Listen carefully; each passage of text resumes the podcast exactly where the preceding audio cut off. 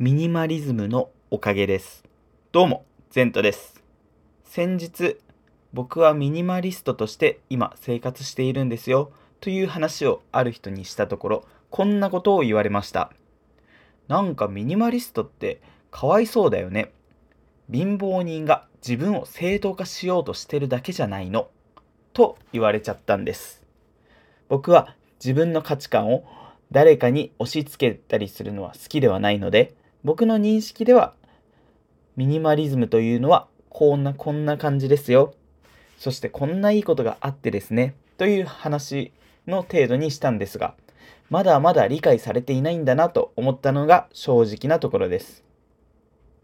今回はミニマリズムの本質というテーマで人生にプラスの影響を与えてくれるエッセンスを皆さんと共有できたらいいなと思っています。では早速いきましょう。まず僕の服についてお話をします。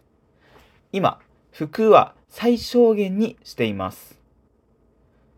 おそらく全て合わせて20着かそこらしかありません。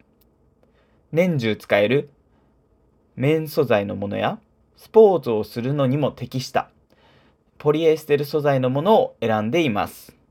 そして色も基本的でありながら自由度の高いモノトーンカラーの白や黒、そしてグレーで統一しています。着る頻度の高いものは替えが利くようにユニクロや GU などの高品質なのに手頃な価格のものを選んでいます。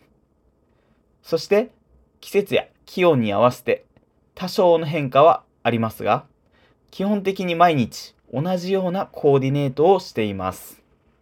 でも、これにはしっかりとした理由があるんです。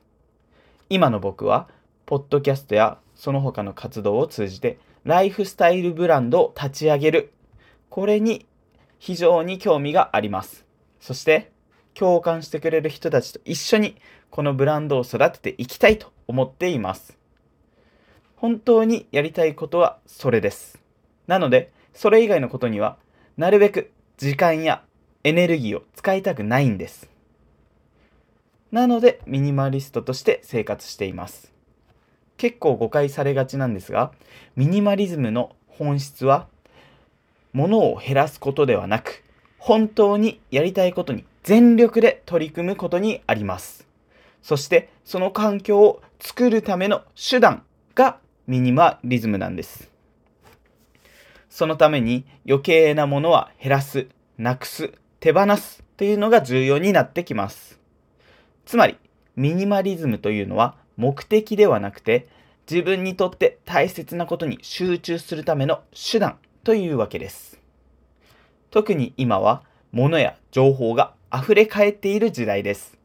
手に入れたいものがあれば簡単に手に入ります。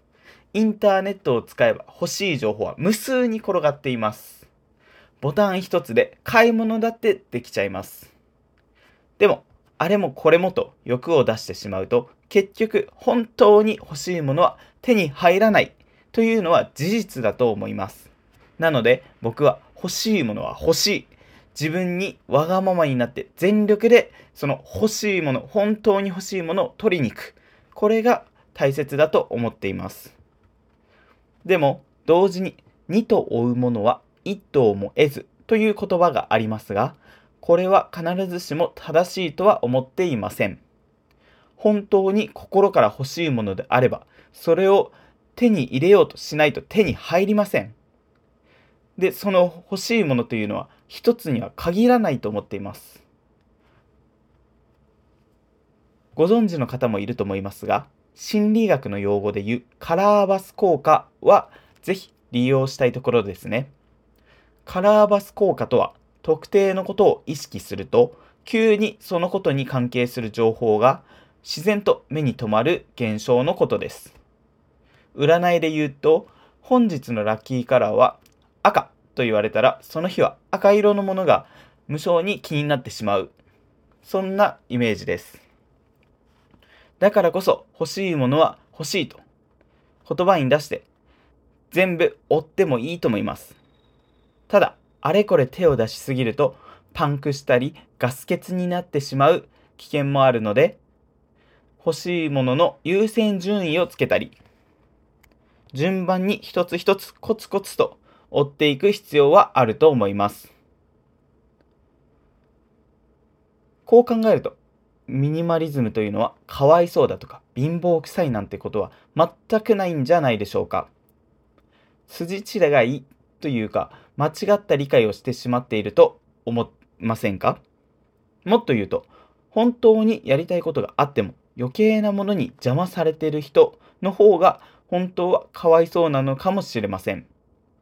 もしミニマリズムに興味を持ち始めた、または理解できていないという人がいたら、僕らと一緒に学びましょうと声をかけてあげてください。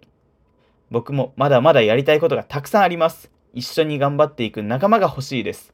ミニマリズムという手段を使って僕らのそれぞれの夢に向かって一緒に進んでいきましょう。ということで本日もポッドキャストをお聴きいただきありがとうございました。次回もお楽しみに。ゼントでした。ではまた。